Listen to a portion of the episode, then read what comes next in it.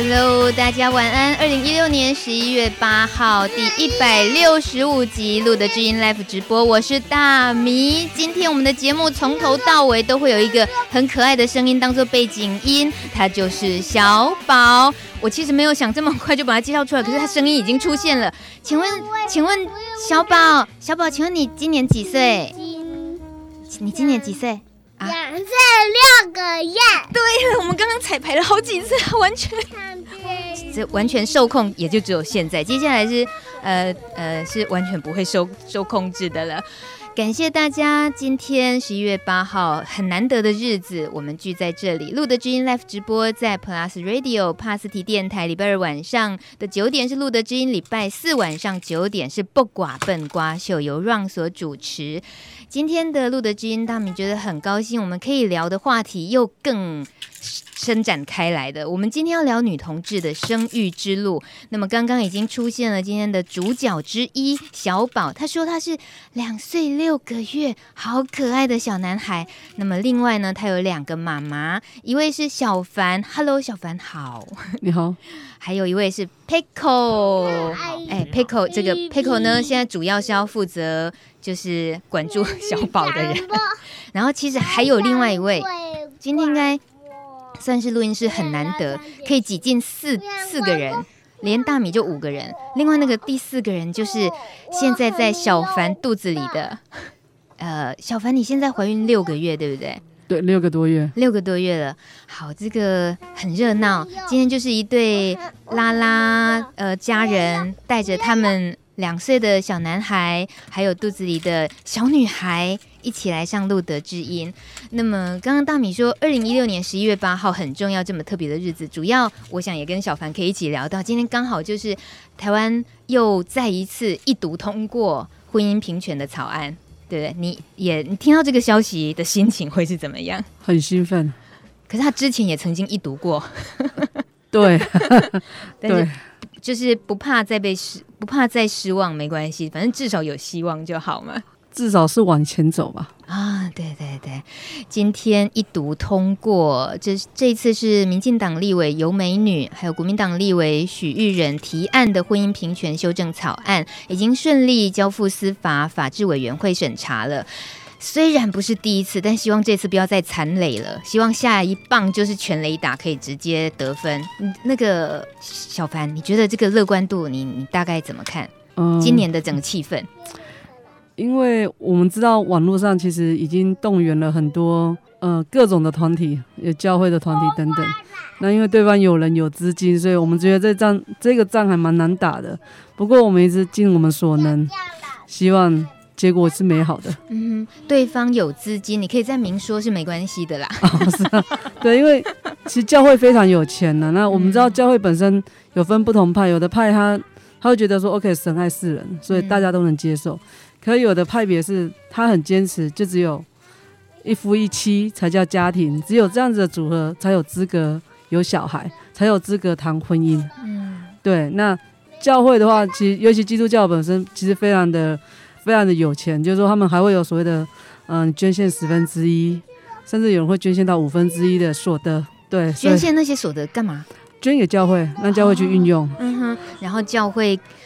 就可以很有力的去 阻止这个法案通过。对，对，对，嗯，你自己身边也其实也会听到，偶尔会听到有阻止的声音吗？亲朋好友就不知道你们情况的人，亲朋好友反而比较少。大部分我们听到的都是像互加盟的人，就是我们之前有参加过一些一些呃会谈。嗯，那在那会谈里面就会有一些声称是互加盟的人，嗯，他们一起来的开场白都。很好，很好判别。而且比如说，你好，我是两个孩子的爸爸，我是医生。嗯哼，我是你好，我是两个孩子的妈妈，我是教授。嗯，他一刚开始就表明说，OK，我是有小孩的。嗯，接下来是我是一个高知识分子，我可能是医生，我可能是老师，我可能是教师，甚至我可能是一个外商的主管等等。嗯哼，然后再来说，OK，神怎么样啊？上帝怎么样啊？然后他反对啊，这样对小孩子才是好的啊，等等。听起来你好像也听得很习惯了哦。这些论调他们都有，他们还蛮一致的，uh huh、就是起来的开场白都是这样子。就先宣达说，第一我是有小孩的，我有家庭的，然后年纪都是中上以上跟五五十四五十岁以上的人，嗯，对，然后会有所谓的彩虹妈妈的团体啊，他们也有所谓彩虹妈妈，对他们其实是一个大的组织。啊，对他们就会，因为现在其实尤其国小，他们经费其实不是很够，可他们需要有人去当义工啊，讲故事啦或者是什么的，嗯，那甚至很比较让我觉得害怕的是。他们的资金多到一种程度是，嗯、呃，他们不但能够 support 这些义工妈妈们，嗯、甚至还可以去，因为呃，像我们所知道，很多老师他为了拿到他，为为了 keep 他每个每年的那个研习，嗯、都会有要求说你一年要研习多少时数，嗯、他们有开那个性别课程，嗯，所以你的老师来呢，我就给你研习条，你就可以抵那个时数，嗯哼，对，然后我来教你我认为正确的性别平等。嗯嗯哦对，我认为，譬如我要忠贞，嗯、要婚前守贞，只有一男一女才叫家庭。嗯、然后同志是可以被矫正的，矫正的。嗯，对，可以被矫正。你那是生病了，嗯、我来矫正你。这些是真实的。现在在台湾教育圈，而且我们甚至有看到他们的文宣，嗯，甚至他们还要求说，呃，他们甚至已经宣达说，哎，我们已经。成功的已经到了多少几百所国小了，嗯嗯嗯，然后他们是一个很大的胜利，然后他们希望能够更推进，嗯哼，然后他们是从国小开始，嗯哼，对，甚至我自己的妹妹，她自己很 shock 说啊，她以为彩虹妈妈是好的，嗯，因为有个彩虹嘛，对对对，然后又是义工，嗯，然后又是讲故事，多有爱心啊，然后都是中年以上的妇女，嗯。就是充满了爱心啊，然后跟你讲上帝，跟你讲神爱世人，嗯、跟你讲平等。我我 我知道你们是不是也就是那一那个力量的推进，也不得不把你们原本小小凡跟 Peiko 很低调的这一对家人，也把你们非得推出来不可，因为不我们不能再势单力薄，对不对？因为应该说是我看到它里面内容之后，我吓到了。嗯，因为我后来真的上网去查，啊，查到说我吓到了，因为我才发现。原来这个协会非常庞大，它全省从北到南有七个组织，你要去上他们的课还不容易，还要经过忠贞审查，就是说你要先上他的初级班，嗯，然后初级班之后呢，你还不能接触到彩虹妈妈的课程哦，你要到更高级班，那高级班要进入之前，它有条件审查，第一是你要上过初级班，嗯第二你要团长资格推荐，也就是说团长认为是你不是 spy。啊，然后你是忠诚的，听起来让我好想去挑战看看。对，因为因为我们后来有看到它里面的一些文书，说天啊，这个东西完全违反法律，嗯，它是违反性别平等法的，嗯、它里面的内容就已经是违法了。嗯、那你确实去圈你这些人，嗯哼，然后这些人再去用很美好、很假象的教那些国小的小朋友，嗯，那因为资源的关系，所以老师不可能一直在旁边，嗯，去去观察。啊，那抱歉。包括说他们自己有一些那种性别平等的教条的课程，那这些老师来上课，他如果没有很注意、很了解这个课程，他其实妈妈也被洗脑了，嗯、然后再回去教小孩。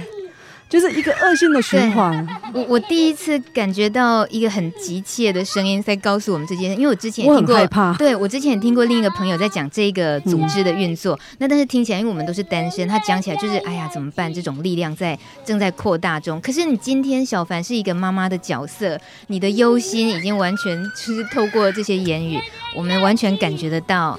尤其小孩一天一天长大。今天小宝也在现场，他这么活泼，然后在你们两个妈妈的，就是养育之下慢慢长大。有一天，如果说刚刚讲的这些的这种彩虹组织继续运作，天哪，他要他会接受，他会面对多大的挑战？嗯嗯，呃，我们待会儿回来，想要先从故事的起头，稍微先有个机会可以认识一下小凡跟 Peiko，还有小宝怎么来的 这个。这个从刚刚节目开播到现在，他从来没有休息过的小宝，他是怎么来的呢？待会儿请小凡来告诉大家。不过我们听一首歌，不晓得小呃小宝是不是有看过这部电影？他看过那个《冰雪奇缘》吗？应该还小。没让他接触三 C，哦，都不接触三 C 是不是？可是那个玩具店很多 Elsa 哦。有人说《冰雪奇缘》就是一部专为 LGBT 量身定做的电影，你听过吗？我有听过，有听过，我有听过。然后说这里面的 Elsa 就是姐姐这个女王呢，她就是封闭了自己，然后她是一个在自我惩罚的女性主义者，她应该是一个。她应该是一个弯的，她应该是个女同志，就连主题曲《Let It Go》都是被封为同志圣歌。然后，因为 Elsa 在唱的时候，她是从惊慌，然后唱到冷静，从压抑唱到释放。你看这个解释的，这个网友是不是太爱？内心戏很多。然后他说呢，他从否定自己，终于到达了内心和解，坦然的面对自己这一系列的过程。网友们，尤其国外的网友。他们的评价就是，这根本就是一个天生就是 gay 的人，纠结了半天，终于承认自己是 gay 的歌。好啦，哎，小凡跟 p i c o，你们想听台语版还是非洲野生版？你告诉我。非洲野生版。哦，好好好，那就这个版本，不要闹好了。我们听一下歌，待会回来聊小宝怎么来的。也欢迎大家在露德金的留言板上可以留言，可以呃跟小凡还有 p i c o、小宝打招呼之外，如果你们对于呃，同志的生育之路也有一些看法，或者想提问的话，都欢迎在留言板留言哦。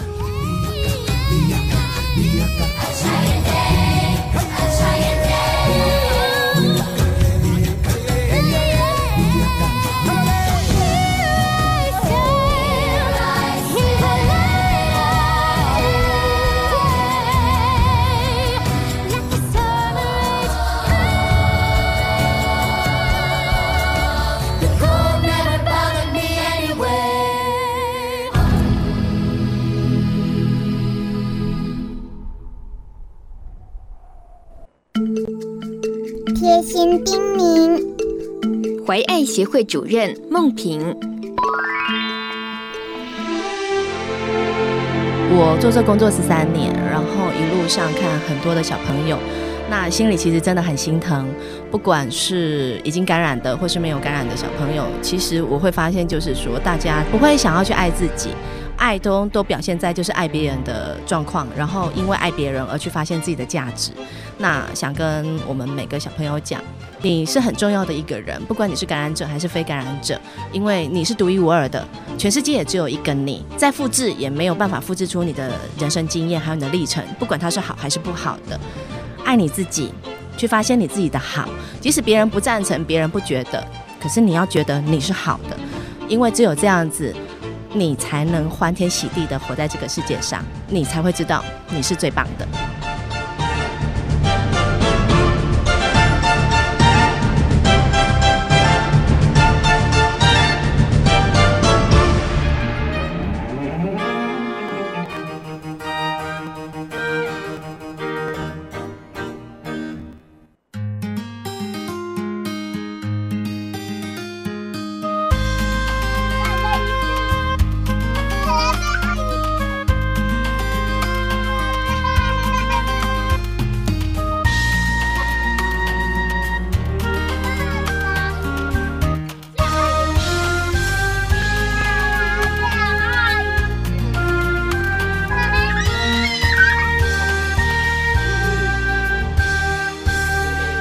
收听的是 Plus Radio 路德之音，一直在那里。再来一次，最后一次的就是小宝。今天录音间很幸福，就像 Kevin 留言板上说的，有着幸福声音的路德之音录音室。没错，小宝，Kevin 哥哥跟你说晚安呢。他说小宝晚安。诶，Kevin，你的意思是叫他去睡了，对不对？他有影响到你收听吗？我们尽量，呃，大人说话就是说大声一点，小朋友呢就让他很自由自在的在旁边。尤其是今天小凡受访，他还带着小宝的大玩偶，就是他的另一半 Peiko。所以这个录音间呢有一个人肉游乐器，就是他的妈咪。哎，小凡，对了，小朋友在称呼两个妈妈的辨别的方式是？嗯、他会叫我妈妈。啊，叫佩可叫妈咪，所以就很明显的用妈妈跟妈咪来区分他在叫谁就好了。对，哦，你们两位最近呃算是很做了一个大决定嘛，就是想愿意用自己的例子出来呃说对于女同志生育的这些一路上的一些经验谈，是就像我们刚刚提到的，呃，最近在婚姻平权的立法上督促着你们，呃，觉得也应该要站出来说一些，表达一些自己的声音，是这样。呃，有被刺激到，有被刺激到。可是接下来很可能会常常面临到要一直讲自己的过去啊，讲两个人交往的历史啊，孩子是怎么生出来的，巴拉巴拉这些，可能都有做好心理准备哦。我觉得我们就尽我们能做的，尽量去做。嗯哼，那就来喽。因为留言板上 已经有人问了，我觉得也一定要问的问题了。是，呃，一四号留言，他说一直也想要有孩子的咪咪。他说，请问小凡与伴侣的孩子是不是在台湾找精子受孕的，还是到国外？那人工受孕的生产整个过程花费大概多少？不好意思，如果问这个令你们感到困扰，也可以不回答哦。他已经做好准备了，他会全部回答你。交给小凡好了。因为台湾受限人工生殖法。其实台湾是呃非非夫妻，然后没有被医生判断为不孕症的夫妻，其实是没有办法去找精子银行的。啊台湾精子银行是很封闭的。对，那所以我们那时候是，呃，也是因为另外一对非常善良的一个同志，他们把他们在泰国的整个心路历程 PO 到网络上，嗯然后我们无意之间看到之后，我们就写信给他，他也非常。善良的回回给我们很多讯息，包括说找哪个医生、费用多少、用的什么药等等的心路历程。嗯、所以，我们整个流程是在泰国这边做进心。嗯、对，那就是说取卵，然后打针，然后植入，然后再飞回台湾。那如果说幸运成功了，那就在台湾做待产，然后生小孩。嗯、那如果失败了，可能就是下一次的取卵、植入，就是一直周而复始，一直到成功为止。以小宝来讲，他当时是由你的另一半配口怀孕的哦，然后也是以配口的卵，对，我们称之为 A 卵 A 怀，A 卵 A 怀，对，假设他叫 A，我叫 B 的话，哦 okay、就是 A 他的卵，然后 A 自己怀孕，哦，对，那法律上唯一的母亲也是他，因为台湾的法律是以谁生的是谁的，而不是以卵子是谁的。对，所以这个很特别的是，你现在怀孕六个月，是你的卵是 PECO 的卵的卵，所以就是，是 A 卵 B 怀哦。可是这个在台湾法律里面，对你就是孩子的生母了。对，谁生的孩子是谁的？嗯，那为什么接下来这一胎的怀孕是选择是 PECO 的卵？呃，我我个人的私心呐，我希望小宝有一个血缘上的牵绊，啊、有一个说哎。在这世界上，他不是孤单的唯一一个，有一个兄弟姐妹，一个亲血缘的对，一个亲血缘的兄弟姐妹，很感人。所以也已经确定这个性向是妹妹了。是，有没有听到消息的时候是那个心情是怎么样的？嗯，就觉得又是另外一个挑战，另外一个挑战什么意思？因为通常很多人会觉得说女生应该是比较文静啊，比较乖啊什么的。嗯、可是我收到朋友跟我讲，没有一定哦。是因为小宝的好动吗？让你们觉得嗯，Paco 是不是是不是 Paco 的天性很活泼？对，他听说他小时候也是很皮的小孩。我真的好想现在帮大家拍下 Paco 的整个那个外形的照片，因为他他整个玩就是自己就是一个玩具，被这个小宝已经玩到不成人形的样子。对，连眼镜都要脱下来了，很辛苦哎、欸。小宝，你不打算饶过妈咪是不是？好，我不应该跟小宝聊天，他等一下就过来抢我麦克风了。但是，呃，你们决定自己怀孕，然后用自己的卵子，嗯、然后国外的精子银行受孕这些过程，在呃你们两个的例子上，其实你们都算高龄产妇。是对，这这又是一个非常大的挑战哦。以 PECO 怀了小宝的状况，你们也遭遇到他呃是生育的时候吗？有很严重的一些情况过？对，他那时候是呃撕裂伤。就是，然后大出血，嗯，休克，病危通知，对，台湾的大型医疗机构，嗯，然后呃，病危通知，然后急救，然后再推出来，啊、血又止不住，又再推回去，来来回回的，然后小孩子一出生也就直接送加护病房，嗯哦，对，而且那时候毕竟台湾就是你们两位没有婚姻的关系，不算是家属，所以他在。那种病危的情况要签署的那种情况，也是你你们算是第一次吗？接触到自己竟然不能够替他签同意书？对，那种很无助，因为他只会说家属，嗯，我我没有办法称之为家属，嗯，到最后呃，病危通知书的签名也是 Peiko 的妈妈来签，因为现在医院这边也很担心纠纷，嗯，对，所以他们希望一切都照法律走。嗯，那法律上竟然没有说你可以做这件事，那么就当做你不能做这件事。嗯，就是这样子。那我想先往时间往前推，你们当时决定要生孩子这个决定之前，你们有做了哪些准备吗？呃，身体的调养，嗯，呃，减重，然后心情上的调试，然后跟家人的沟通，嗯，对，也算是家庭革命。Peiko 那个时候是家庭革命，因为家人这边长辈这边是不支持的。嗯哼，对，他还是希望说你你如果要有小孩，你应该要走入婚姻啊。嗯，对啊，你你应该去相亲啊，你应该去走他们认为应该走的路。嗯，对。可是我听你们说，你们在一起已经十一年，等于你们在一起很久很久了才决定要小孩，为什么？总觉得自己还有时间，总觉得自己应该在。多努力一点工作上的表现，嗯，然后自己还有年轻，嗯，可是后来才发现来不及，嗯，因为年纪跟怀孕好像真的有一些关联。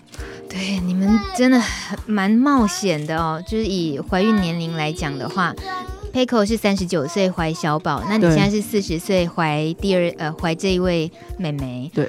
嗯，就是除了生理上的准备，然后心理上你说的是家庭革命那些之外，你们自己也曾经都很多的设想，去假想身为一个呃一对同志的孩子，他们的未来遭遇的其其他情况，你们两个都会沟通这一些未来的事情有哪些？一定会，因为我们自己周遭，嗯、我们自己的我们自己本身就是同志嘛，嗯，对，我们当然会设想，所以我们当初也一直在请教不同的前辈。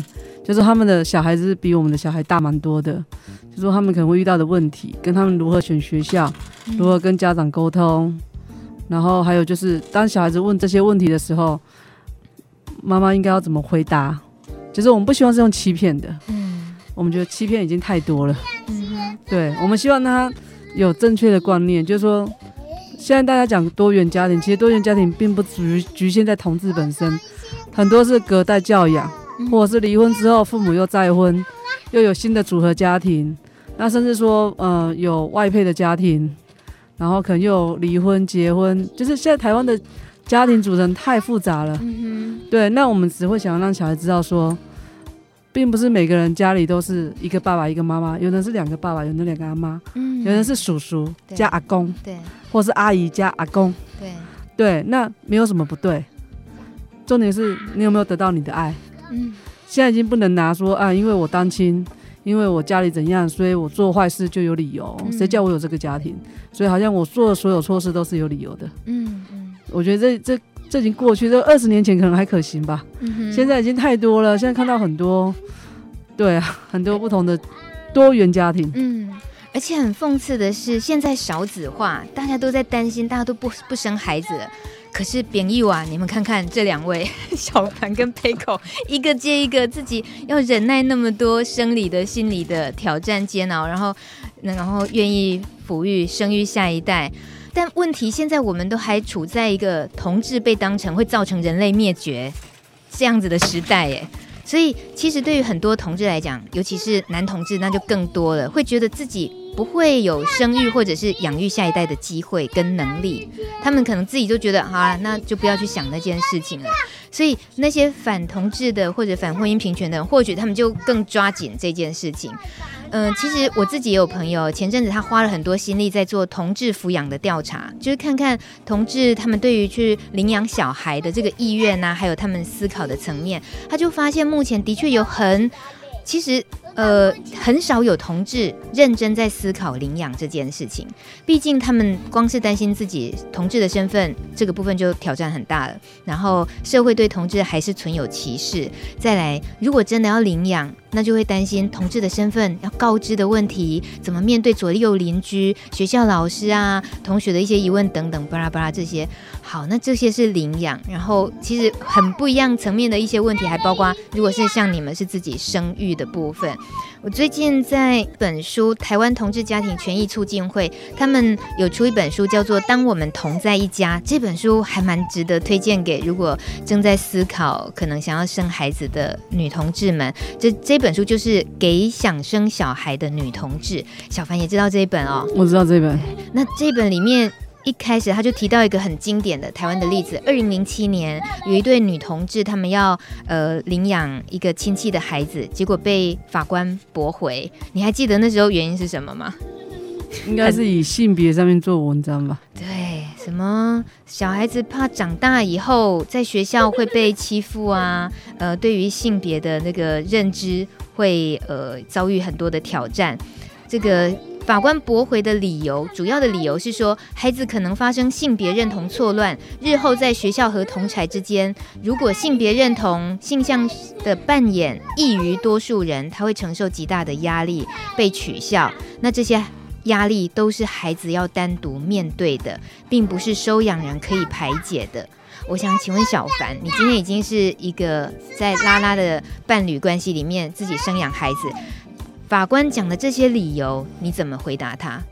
其实我有时候听到这个理由，我觉得有点有点想笑啦。就是说，因为其实我所知道的同志，大部分他们的家庭都是异性恋家庭，嗯，然后他们出来工作的，从国小到大学、研究所、博士班，应该都还是异性恋为主，包括以后的工作场所，他们也没有因为我的环境是异性恋就变成异性恋，嗯。嗯，对，所以你怎么会认为说一个同志养了一个小孩，那小孩就变同性恋？嗯哼，就是这个逻辑是怎么来的？通常是说大多数人的影响会影响到这个小孩的发展。嗯，那大部分的同性恋，他生长的环境基本上就异性恋，可是他也没有因此变成异性恋。嗯，而且曾经我问我，我问过我周遭的一些男性的朋友，就说，哎。如果你被女生甩了一百遍之后，你会因此变同性恋吗？他说怎么可能，好恶心哦！对，他就觉得不可能，他他可以接受两个女生在一起，可他没办法接受男生碰到他。嗯哼哼，就说想象力的问题，哦、很难掰弯的意思吗？对对对对，我的意思说，我的意思说，很多人会说，嗯、呃，女同志是不是啊、呃，曾经遇到什么性骚扰、性侵害啊，或者是感情上的挫折，因此你就变了。嗯哼。可是很多人说，哎、欸，我离婚之后再婚，哎、欸，我也是选异性的人。嗯哼，我不会说，哎、欸，我在上一段的婚姻很痛苦，所以我下一段就选一个同性的人。嗯哼，那你怎么会认为说，同志的小孩抚养之后他就变同志？这有点奇怪，这个逻辑怪怪的。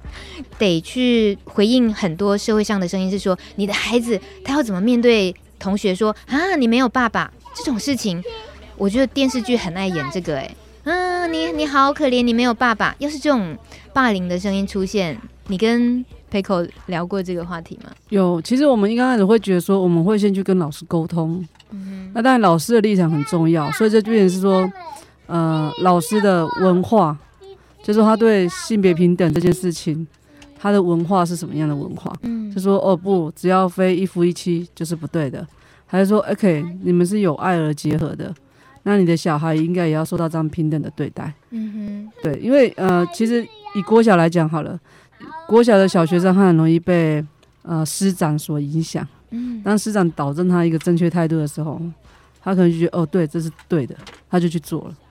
对，所以我们我们会想说，我们会去试着跟老师这边做沟通。嗯，对。那如果遇到能够沟通的老师，那这个小孩的国小就是幸福的。嗯嗯。那如果遇到他有很特定的立场，或者宗教信仰等等，嗯，然后可能只能找不同的老师，因为你很难去说服一个已经二三十岁、三四十岁一直存有这个观念的人。对，对，这有点难，这可能是要整个政府或者整个社会一起努力的方向。嗯，我们看到留言板上好奇，他说同志可以收养吗？他不太敢自己生，但是期待有小孩。好奇你要加油，是可以的吗？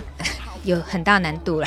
难度很高哎、欸，因为我们所知道的是，因为它会有呃抚养机构这边去做一些有社工会调查、呃、判定或者一些什么的，对，那很不幸的是这些社工或者是这些团体，他本身可能也有自己的立场，嗯哼，对，所以对对。对，那一般是你你你遇到的社工是。呃，很公平公正的，他也认为你适合，你要看法官愿不愿意。嗯，我想告诉好奇，如果你很想要有自己孩子，那我不晓你是女童还是男童哦。呃，当我们同在一家这本书里面，也算是有一些教战守则。如果因为现在法令就还是这个样子嘛，所以你可以呃有需要的话可以参考一下这本书。另外还有 Jason 的留言，他说找不到生父的女人要生产，法律也没说这个女人不能生啊，为什么同志就该这么被限制？台湾法律真的好可恶。好，这个心情很激昂的。还有粉丝留言，同志父母会养出同志小孩吗？感觉小孩成长会遇到好多问题哦。嗯，这应该就是自己吓自己的部分也蛮多的，对不对？会担心，其实当父母的人会 always 都担心。呃，其实不止同事的父母，其实你想一想，我我周遭很多已经结婚有小孩的，他们会担心，哎，小孩子如果长得胖、长得矮，或者是哎，可能还有唇腭裂，可能他他身体有些残疾，他会不会被欺负？嗯，长得胖一点，会不会人家被人叫胖子？嗯、长得瘦一点，会不会被人家称之为瘦皮猴？嗯然后会不会被霸凌？嗯、那如果个性又比较温驯一点的，会不会被欺负等等？其实怕被欺负、被霸凌，这已经不是只是同志的小孩会遇到的事情。嗯、其实我觉得，在台湾的父母其实都很努力的去担心，然后去避免小孩子被欺负。嗯哼，应该不只有同志的父母在担心这种事。而且很多观念是这个父母自己已经生出一个偏颇的观念，在欺负自己，欺负就是父母有时候太担心了。对。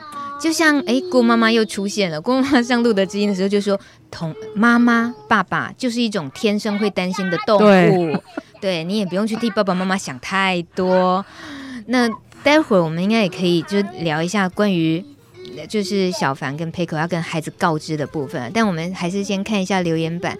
菜老鼠他说要跟小宝和两个妈妈打个招呼，希望有一天我也可以生出一个有两个妈妈的小宝。哎呦，so sweet！还有呃，十一号留言这个朋友，他想要回复刚刚有一个朋友的留言，他说，就算同志父母，不管是父父还是母母养出的同志小孩，同志都不一定会养出同志，而且有大量研究显示，同志生养家庭长大的孩子，他的身心状态、人格特质、道德判断、学校适应力、智商等等，和一般小孩没有不同。此外，如果担心被同志生养长大的小孩也会变同志，哇，小宝好认真在听我讲话哦。OK，我要继续，呃。呃，如果担心被同志生养长大的小孩也会变同志，那你可以想想看啊，现在社会上、世界上的同志是怎么来的？当身边有朋友们表示他们很担心的时候，可以停下来想想看，他们真正担心的是什么？好，还有一个中乖，他的留言是：同志行婚或者是找女同志生小孩，都是异性恋价值主流吧？关于同志行婚哦，就是为了要满足异性恋的这种主流价值，所以同志就假装去结婚，然后去生出自己的孩子。其实那些事后的纷争啊，一些呃要突破的难关也很多，并不是说真的得到小孩了就很顺利了。其实很多问题是。你如果为了小孩去结婚，不管男同志或女同志，嗯，第一方面你会要先欺骗对方，先欺骗对方说我很爱你，所以我跟你结婚了，嗯、那就对方的感觉原来你骗我的，嗯，那接下来好，就算我骗你又如何呢？我就是要小孩了，我恶劣一点，接下来是法律问题了，对，那小孩长大之后知道原来自己的出生是这么的不堪，嗯，从一刚开始就是一个欺骗，嗯。那你要怎么跟小孩讲说我很爱你？从头到尾就是一个一个谋略吧，嗯、为了小孩有的谋略，可能为了跟让家长长辈有个交代啦，或者是有个烟幕弹，说哎，我是已婚，嗯、我有家庭，我有小孩。可我觉得这对小孩来讲才是比较不堪的。嗯，所以你这样也。直接回答了十三号留言，他说：“小凡，你和另一半曾经有想过找异男来交往受孕吗？”哈，蠢蠢问题，没错。其实我们周遭有朋友，他们真的很很想的很完美，这样说：“哎，呃，甚至他不，也许对方也不是一个异男，他也许只是一个男同，哦，我是一个女童，然后我们都很喜欢小孩，那我跟你借精吧。然后我们呢有个小孩，然后他又多一个人爱，虽然我们之间没有爱情，也曾经有朋友这么的想法，嗯，可是后续我觉得造成的问题是，大家只能为他祷告了，到最后对方觉得说，OK，我我想要小孩，嗯，我希望小孩跟我住，我希望小孩信我的信，可是他只是为了要一个小孩，他对小孩其实也没什么感情，嗯哼，就是说我有一个血脉的延延续，那可能之后还有上法庭。对，要争抚养权，争亲权，我觉得好烦啊！对，我光看到你们带小宝的这些 辛苦。还是降低一些其他辛苦好了，对，不要这么复杂，对，不要这么复杂。嗯，可是，在像呃一些女同志生孩子的方式里面，也国外也蛮很久之前就蛮鼓励一种，就自己的自助 DIY 的受孕，嗯、就是呃同志自己女同自己在一起很亲密的情况之下，然后有取得了呃精子，然后自己 DIY 送入受孕这样子。你们之前也考虑过这样吗？没有。原因是因为我们在台湾找不到我们信任的精子，信任的精子。第一是他不会来跟我们抢小孩，光这一点就是人性是可变的。哦、他现在跟你讲说，哦，我不爱小孩，好，你给你给你给你精子给你。哦、那十年后，他如果发现说，哎、欸，其实我还蛮想要有一个小孩的，嗯，那既然我知道他是我的小孩，我跟你来抢亲权。你意思是说，即使你有很信任的男同志朋友，好了，嗯、那也他也很愿意这么做，你们还是会存在着一点点的不安全、不信任感。这是普遍的拉拉圈子，大家会觉得在台湾的气氛是这样吗？我们会担心，因为这样讲，当一个男人他也许只有二十五岁的时候，嗯、他可能不觉得我需要一个小孩，包括女生也是，嗯、他可能也不觉得我需要一个小孩。可是当他四十岁的时候，他就会觉得说，哎。对如果有个小孩该有多好！每个人都有不同时期的那个需求。你在二十五岁，你想到的只是说今天 KTV 要去唱哪一首歌，然后今天晚上要跟谁约吃饭。嗯哼。可当你四十岁的时候，看到哎，开始有人有家庭，开始也会羡慕的时候，也许你会做出另外一个决定。所以我身边有拉拉 couple，他们觉得找一位呃很。很很棒的感觉，外形啊，内在，他们觉得，嗯，这个精子很棒的一个好朋友男生跟他取得精子，对方也愿意的话，你们其实会会给这样的状况给一些踩刹车吗？觉得还是不要太亲近的。嗯，我觉得不一定，因为你对对方的了解程度有多少，这个非常重要。嗯，就是说，对方纯粹只是因为他想要帮你，他出于善心要帮你，嗯，还是说他只是觉得现在这个年纪他觉得无所谓，嗯，所以他觉得。无所谓，给你，你需要，那我给你嘛。哦、就是他的态度是什么？嗯哼，那种无所谓的，是感觉以后变数比较大。对，因为人会变嘛。嗯，四十岁的想法跟二十五岁的想法就不一样。嗯哼，那我们现在剧情要进入到，不是小宝四十岁，是小宝。你觉得小宝大概几岁的时候，嗯、小凡，你跟 Peiko 你们两个会怎么样对他出柜吗？有考虑过这件事情？因为我们从头到尾就不会骗他，基本上他上了国小之后，或者上他就觉得，嗯，老师都讲爸爸跟妈妈嘛，嗯嗯、他可能就觉得，嗯，我爸爸是谁？我们我已经有预期他会问这个问题啦，嗯、我爸爸是谁？怎么回答？对啊，我们会跟他说，哦，我们会很诚实跟他讲说，哦，因为我们太希望有小宝了，嗯、所以呢，我们就做了哪些步骤，然后是一个一个在国外的一个很善心的人，嗯、他愿意去帮助需要的人。对，那所以我们经由医生的帮忙，我们就有了小宝。嗯，就就这样，就这样子啊。哦，然后你的爸爸是在国外，这样吗？没有，他不叫爸爸，他叫这个捐赠者。哦，他是一个 donor，精子捐赠者。对，那你意思是说，他的认知里面不需要那么明确的知道要有爸爸这个角色吗？对，爸爸的角色其实是因为一个妈妈一个爸爸嘛，因为通常就家里两个人而有一个小孩。嗯，对。那我们会跟他讲说，家里不一定是两个。一个爸爸，一个妈妈，也可能是两个爸爸，两个妈妈，嗯哼，或者是也没有爸爸，也没有妈妈，是阿公跟阿妈。嗯哼，我觉得这正好就是最最挑战传统观念的了。因为我这两天刚好也跟很就是很亲近的家人朋友们聊到，就是呃，就是同志生孩子的事情，呃，是不是可以合法这件事情？然后他就说，我觉得应该应该要让孩子自己选。我说，我们哪一个人是自己可以选爸妈的？没有嘛？我有一个朋友这样问过，你你怎么可以这么自私呢？哦，你怎么可以没有经由小孩同意？我就很纳闷的问过他说，我们出生的时候有写切结书吗？还是大家签了同意书才出生的？嗯、我说我们只能说我们尽我们的所能，我们的知识或我们的经济，嗯，我们去做出最好的选择。嗯嗯嗯，对我们我们只能确保说他得到的爱，嗯，不会比任何异性恋小孩子少。嗯，是对，确保这件事情会不会得觉得自己要付出更大的努力才能确保？比一般都辛苦，一个妈妈都会去确保这件事，哦、只要她爱她的小孩。是是，非常有力的回答。这个十五号留言，他这个问题，请问两位担不担心未来孩子长大以后展开寻找精子来源的父亲？我觉得 OK 啊，如果他真的想知道，嗯、因为其实在国外的那个精子捐赠银行里面，他们也会有分说，你所购买的精子，它是属于可以被找寻的。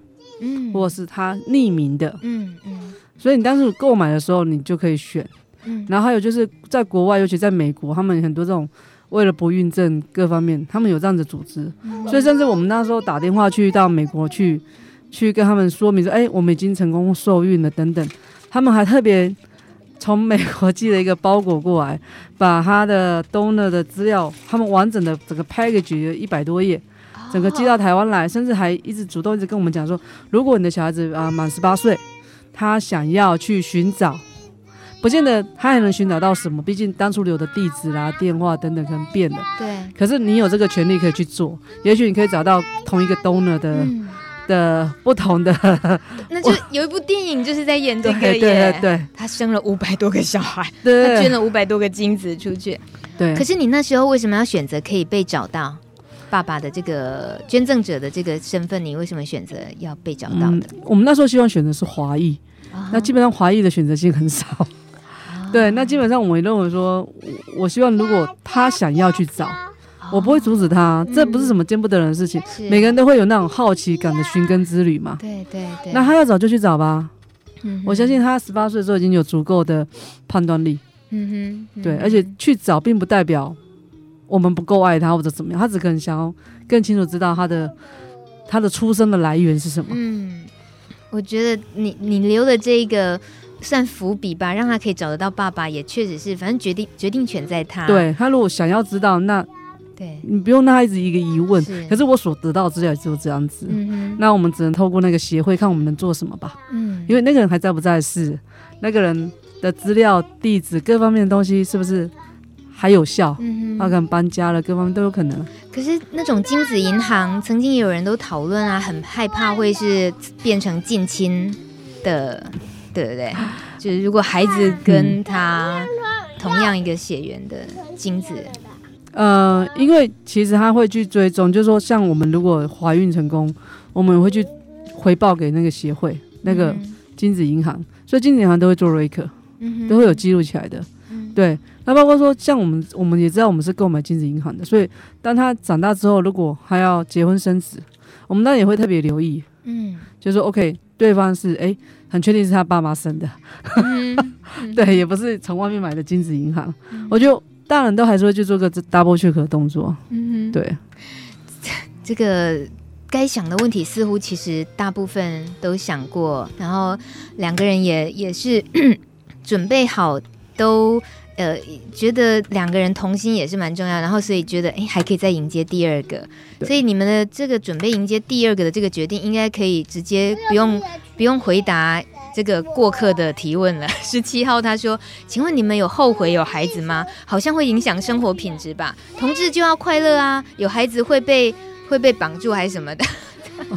每一个妈妈都会说会，每一个都会都说会会、啊、会后悔这些。不是你一定你的生活一定会被改变。小孩子从婴儿时期两个小时要起来喝一次奶，妈妈都没得睡。嗯，然后接下来回家就一直想着说，哦，小孩子在家里怎么样，副食品吃的好不好？然后这次用这个副食品他不爱吃，是不是下次要换个口味？然后小孩子感冒了，赶快去看医生。就是每个不管什么异性恋同性恋，大家遇到同样的问题啊，就是好担心。对对，啊，然后。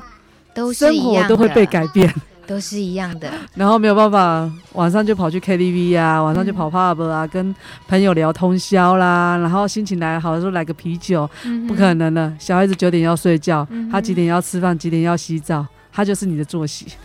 所以大家看现在时间九点四十七分，按理说呢，小宝应该已经睡了四十七分钟，结果没有，他现在超亢奋，而且正在补充茶水，然后等一下还有另外一波，要好好，还有 part two 啊，我们的节目进行。到这边，呃，我再回复一下心仪在留言板上说的，女同志的社会接受度如果看起来比较高，也许仍然是基于歧视，不但歧视男同志，也歧视女性，因为女性的影响力没那么大，或者某些对女女的想象，所以无论男同志、女同志，生养小孩要面对的挑战都不简单，同志父母都值得大大的掌声。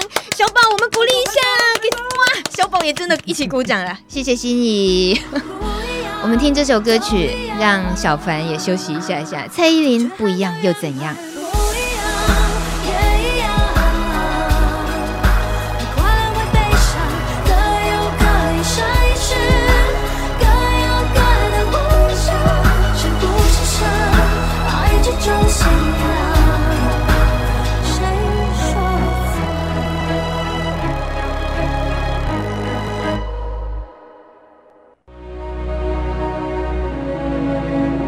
我是韩生，感染三十年，苦难是祝福的化身。爱之让我们受苦，也让我们认识自己的有限及能力。透过疾病与遭遇，我们更珍惜生命以及我们身边爱我们的人。如果个人权利受伤，也代表群体社区也受伤。如果要平权，就要学习发声，用自己可以的方式向身边的人分享生命。让人看见你的存在与他人没有不同。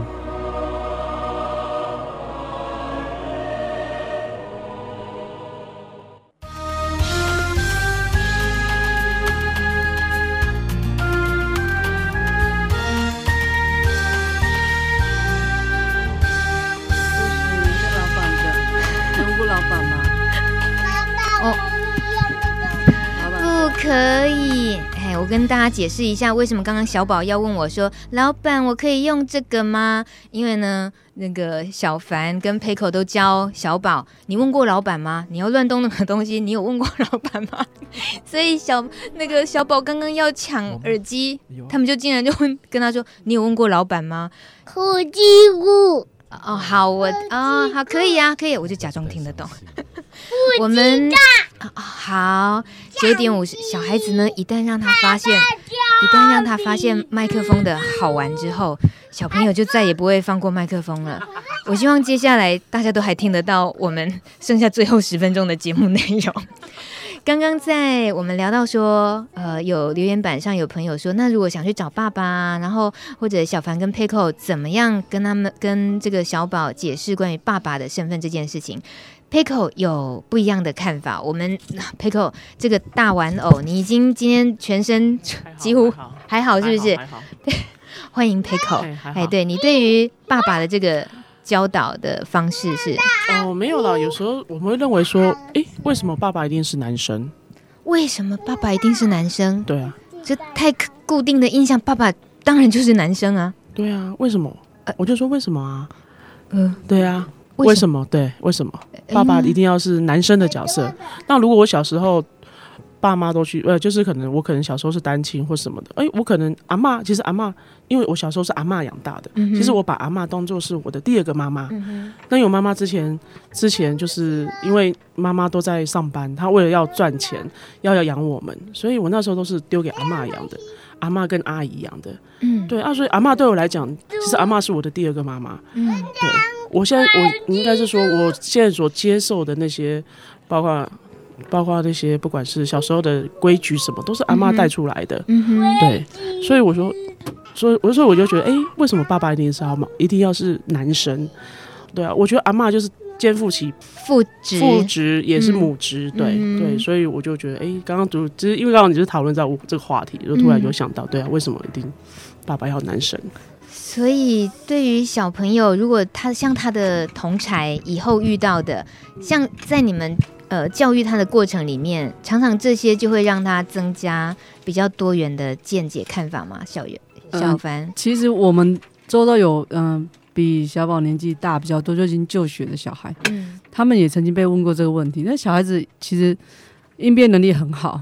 他那时候跟嗯、呃、一个读国小的小朋友，他就说：“我有爸爸，只是我爸爸是女生。”哇哦，酷！对，我觉得这个讲法第一次听的时候，觉得有点讶异，他在讲什么？嗯，对。后来想想，对，因为我们对父亲其实会有一个既定的印象，他比较威严呐、啊，他比较可能就是你会有一个印象在说爸爸长什么样子，然后妈妈可能就在温柔婉约啊。嗯然后擦地板、煮饭啊什么的，所以他就说：“我有爸爸，啊嗯，只是我爸爸是女生。”嗯哼，我觉得太多自己既定印象那些从来没有问过的话，当像刚刚 Peiko 这样问说：“爸爸为什么一定要是男生？”的时候，我真的回答不出来，因为我们自我已经太刻板的，就是好像这辈子都不会改变的一句话、一件事实了，就以为 哦，每个人都一定要有一个爸爸，而爸爸一定要是男生，对，就是一个男性的角色。嗯、我们赋予说。爸爸就叫男性，妈妈就叫女性。嗯哼，但事实上只是一个柔一个刚。那甚至有的家庭是妈妈是很强势的，嗯、爸爸是非常的温柔婉约的。对，是嘛是嘛。我在读呃童家慧出的这本《当我们同在一家》的时候，才感觉到哇塞，这个就是同志家庭两个同样性别的父母亲啊、呃，就是。同样性别的家长带出来的小孩，他们可以对于家庭的平等关系会优于一般的，比如说不会那么多性别刻板印象哦。他不会说这是男生该做的，男生就不应该哭，嗯，嗯哦，女生就应该温柔。嗯哼，我们周到很多朋友说，女生要爬树就去爬树吧。嗯哼，对啊，为什么说女生就是要乖乖坐着玩着洋娃娃？嗯，然后男生就在玩个遥控汽车，他们不能一起玩跳绳吗？我们看到这个留言板上小想法十九号留言，他说：“如果当同志很辛苦，那就表示社会啊还有很多需要努力改变的。一个友善的社会不该让一个人单纯因为同志身份而活得很辛苦，是没错的。”再来，呃，二十一号留言，他说：“同志妈妈好伟大哦！你要是听到说你很伟大，你会不会觉得别扭？”我我觉得我爸妈很伟大啊。怎么说？你的爸妈？因为。他们可能要经历别的父母不需要经历的事情，嗯，然后不止他们要经历，他们还要包容，嗯，对，对你，你真的很伟大，因为小宝哭了，Peiko，Peiko 小宝还好吗？他在赖皮，他只是。Peiko 只是阻止小宝去玩窗帘，因为他会一直发出很大的声音。二十二号留言，女力崛起，他说女性的影响力已经慢慢出来了，在想某一个程度会不会也能跟大家能够接受女生手帕交和姐妹掏有关？好，这是这位朋友的想法。呃，今天节目已经接近尾声，我刚刚其实很想，像是 Peiko 也有说几句话，我我最后其实蛮想。回到就是你们这一对伴侣，从交往到现在已经十一年，这孩子在最近这几年这样出生，两个人的感情的变化有哪些？就你们私底下的比较亲密的情感那个部分，我们会觉得我们好幸福。我们常常常常都这样，忽然看着他，或者我们两个会趁他睡觉的时候，两个人就这样子在床前、嗯、看着他，然后我们两个就握着手说：“我们好幸福哦。”嗯哼。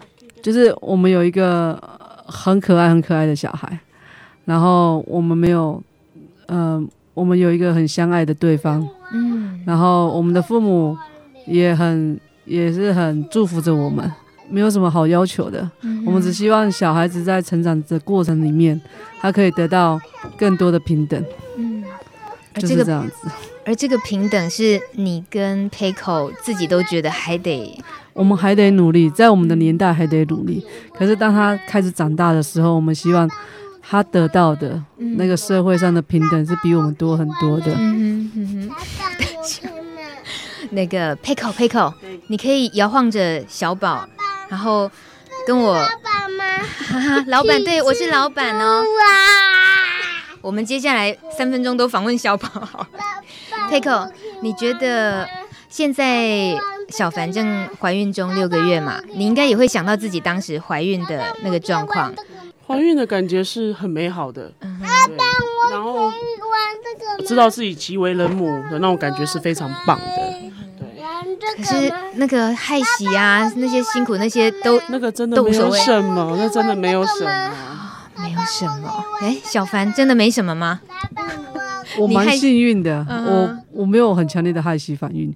可是我知道我自己的妹妹要害喜到要生的前两周，嗯，然后 Oh my God，那个真的是我们在房间里面听她在吐，吐到我们都自己都觉得有点反胃。要生的前两周还害还在吐。哦，太辛苦了。好辛苦。她是义女吗？哎、欸，她是义女，我们怎么可以这样帮人家出柜？是，她是义女。对，我觉得很辛苦。就是我我们以如果以一女生的怀孕的过程中，我们两个算是还蛮幸运的。嗯，对。总之听起来就是一个女人想生孩子的时候这么简单的心情，就这么简单。我们希望更多人知道，其实我们跟异性恋只有一个地方不同，嗯、我们爱上了跟我们同样性别的人。就只有这个，就这样子而已。我们一样要缴税，我们一样有工作压力，我们得加班，然后回家要煮三餐，然后偶尔会口角吵架。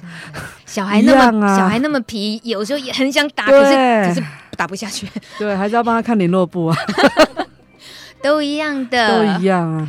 谢谢小凡还有 Pico 你们的分享，呃，还有小宝，谢谢你哦。今天你真的没有休息过，谢谢老板，你要。啊，他已经在问我说可不可以玩窗帘、玩窗户。好，我们我们我们现在就节目收播，好好陪小宝玩一下。感谢所有朋友们的今天的陪伴，录的知音，下个礼拜见。我们以后都还有机会继续听到小凡还有佩口的故事。啊啊！我今天当了一个小时的老板，好，我我要去应付我的客户了啊！大家拜拜，谢谢小凡。好，谢谢，谢谢，拜拜，晚安。